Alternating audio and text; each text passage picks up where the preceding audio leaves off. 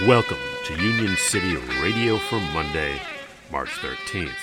We often say, oh, you know, Myrtle, she's part of the family. I am not part of your family. I will never be part of your family.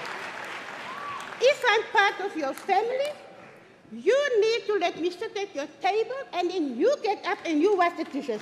Then I'm part of your family.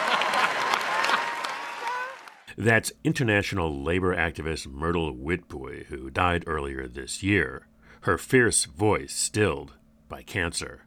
We need to educate, we need to mobilize, we need to make sure that domestic workers understand Convention 189. Only if we make them free, we as women, all of us can be free. So let us work together. Domestic work is decent work. Slaves no more, but workers just like all of us.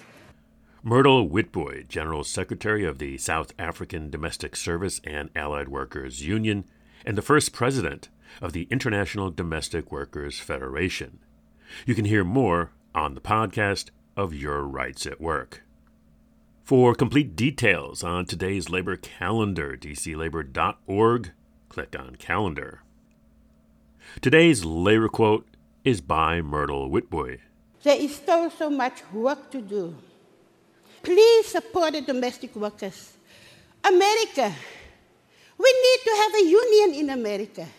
In today's labor history, on this date in 1946, a four month UAW strike at General Motors ended with a new contract. The strikers were trying to make up for the lack of wage hikes during World War II. Union City Radio is supported by our friends at Union Plus. You can find out more at unionplus.org.